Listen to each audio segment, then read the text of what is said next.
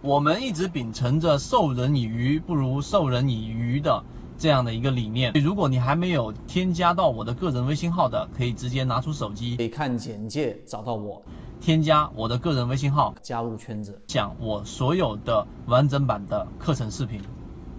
首先，我们先来说一下缠论，在我们的整个一系列的视频过程当中，其中已经讲过了，它的核心就是级别，以及它对于我们说的背驰，还有它的整个动能和形态学上的一个比较系统的一个研究。那么实际上呢，对于 MACD 里面，包括缠论里面，它其中就有一个非常明确的一个定理是什么呢？就是当一只个股如果它在出现在某一个级别，我举个例子。它在日线级别上出现了一个买卖点啊，这个这个时候呢，这个买卖点它往往是因为背驰所产生的。这个背驰呢，它就相当于是在一个次级别，举个例子，日线级别的次级别是六十分钟级别，它在上涨的过程当中，六十分钟出现了一个级别上的卖点，它必然会导致一个转折。这个转折有可能是我们说的顶背驰的一个卖点转折，或者是一个底背驰的一个买点转折。但是，一旦形成这样的一个转折，往往我们就要选择去做一次买入或者卖出的一个交易。这是我们说缠论其中的一个定理。它的定理的原话非常好理解，就相当于是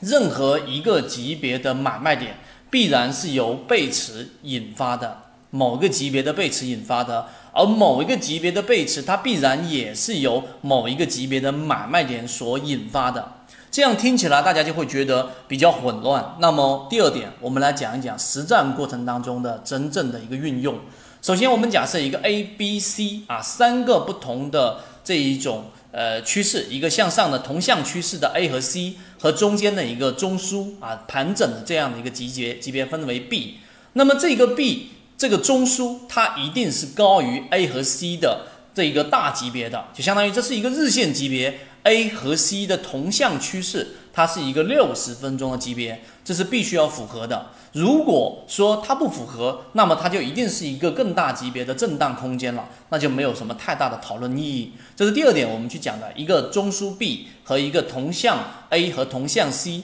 这样的一个趋势一旦形成了，那么好。当这个 C 级别假设它是六十分钟级别的时候，MACD 这一个柱体它一定会有一个我们所说的这一种呃区别。就当 C 级进行回踩之后，C 的这个级别进行一个回踩，这里面 MACD 这个阳线就是红色线面积就会形成一个我们所说的这一种啊面积，它会相比于前面那个地方 A 的它的整个 MACD 柱体的面积增加了，那么就是一个比较健康的状态，继续持股。但是如果它回踩回撤到 B 这个中枢的位置的时候，这里面 MACD 柱柱体也出现了明显的减弱，就相比于 A 级的这个地方 MACD 的红色柱体面积是减弱的，这个就是一个很标准的我们说的顶背离啊，这个地方就是一个卖点，这是第一种情况。但是有一种很奇怪的或者说比较常见也会出现的情况，就是当它回踩到 B 中枢的时候，这个时候 MACD 的柱体。